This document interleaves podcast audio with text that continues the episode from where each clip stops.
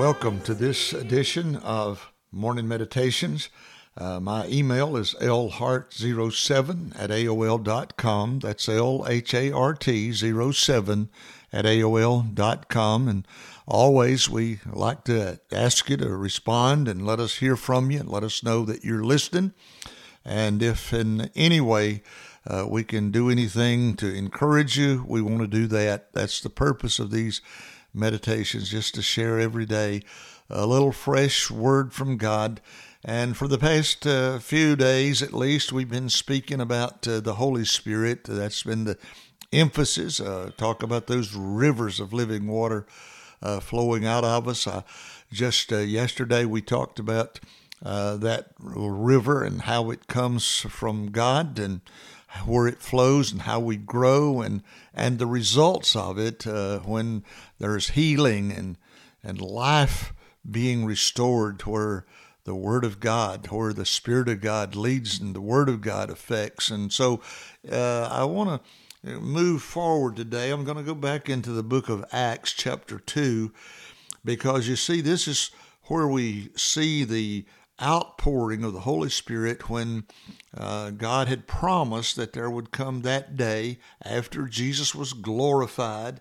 Uh, that the Holy Spirit would come and indwell believers. Jesus had said, You won't be like orphans, you won't be left alone. I'm going to send another comforter or counselor who will be with you where I've been with you, and he will dwell in you.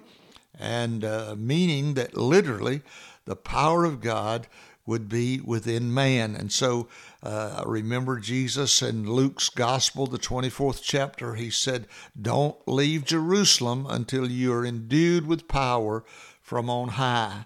And here in Acts 2, we have that time frame has come to a conclusion. And it says, When the day of Pentecost came, they were all together in one place. Suddenly, a sound like the blowing of a violent wind came from heaven and filled the whole house where they were sitting. They saw what seemed to be tongues of fire that separated and came to rest on each of them. All of them were filled with the Holy Spirit and began to speak in other tongues as the Spirit enabled them. Now, notice several things happening here. It's the day of Pentecost. It's uh, 50 days from the Passover. It's uh, 10 days since Jesus has ascended back into heaven. And if we read all of chapter 2, we'll find Peter explaining that uh, Jesus had gone back into heaven, received his glory as he had uh, all throughout uh, time, and now he has received from the Father this precious gift to send down uh, to his followers. And it says that when it happened, it said there was suddenly, it happened suddenly. There was a sound like the blowing of, it didn't say there was a violent wind blowing, it says there was this sound. It sounded like that. And then he says uh, that uh, the whole house where they were sitting, this, this sound came from there, and they saw what seemed to be tongues of fire it looked like fire separating and, and on, on their heads, and then they were filled with the Holy Spirit. This is what's important. It's not the sound, it's not the sight, it's what happened, and the Holy Spirit came upon them and they were filled with the Holy Spirit. Being filled with the Holy Spirit means being brought under the control of the Holy Spirit. And so they began to speak in other tongues as the Spirit gave them utterance or enabling them. Now, what that is saying is if we read on, it talks about all of these people had come to Jerusalem for the Pentecost feast, and they speak in different dialects, different different languages, and these apostles who were mostly from Galilee and they did not speak these languages, but God enabled them to speak in languages that they had not learned. And as they spoke those languages, they were glorifying God, they were bringing glory to God. And these people were hearing them bragging on God, boasting on God, and glorifying God. And they were uh, in all of it. And it tells us uh, we hear them declaring in the, the wonders of God in our own tongues. And amazed and perplexed, they asked one What does this mean? But there were some there that made fun of them and said they've had too much wine. they thought they were drunk because they were speaking in these languages and bragging on God. But it says Peter stood up with the eleven and he raised his voice and he addressed the crowd. Fellow Jews, and all of you who live in Jerusalem, let me explain this to you. Listen carefully to what I say. These men are not drunk as you suppose. It's only nine in the morning. No, this is what was spoken by the prophet Joel.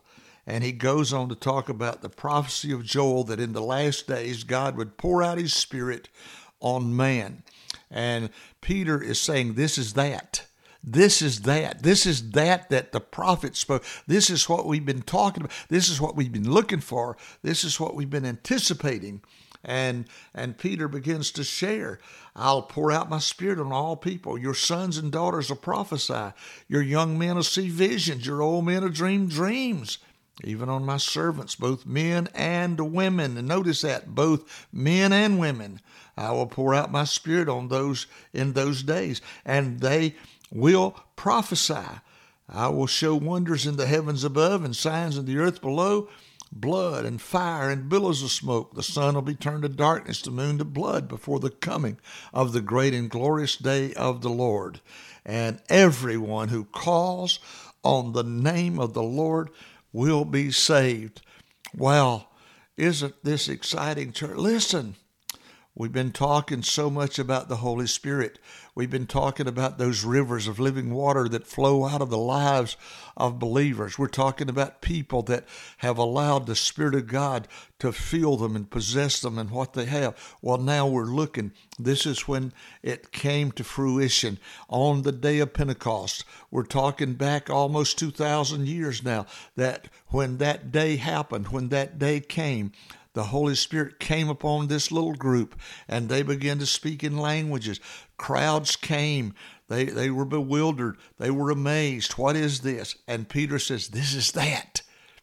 Remember, the prophet Joel had said there would come a day when God would pour out his Spirit on all men and women, and they would prophesy. This is that. This is that. We've come to that place.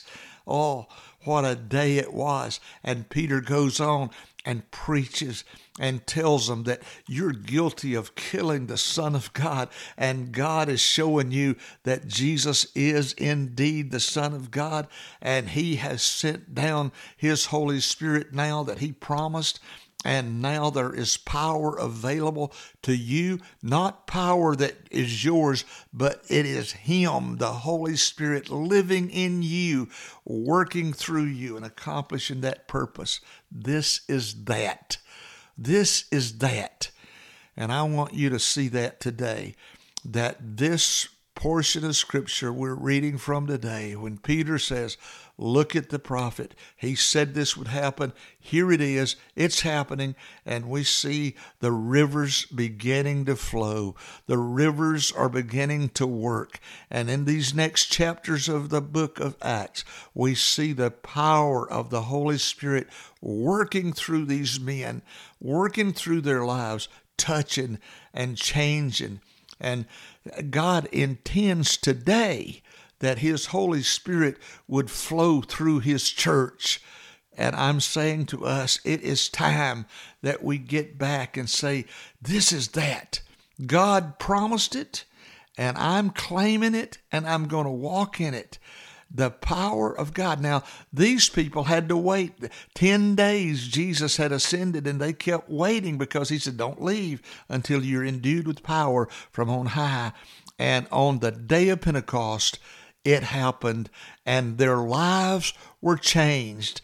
And that same Holy Spirit is waiting and desiring to work in our lives today that those rivers of living water can flow and accomplish His purpose. Let us believe the Word of God. Let us seek Him today and let us desire that the Holy Spirit be free to work in our lives and through our lives for His glory. I trust that you will listen to this message that God is giving through the Apostle Peter, and your life will be changed. This is that. God bless you. Great is thy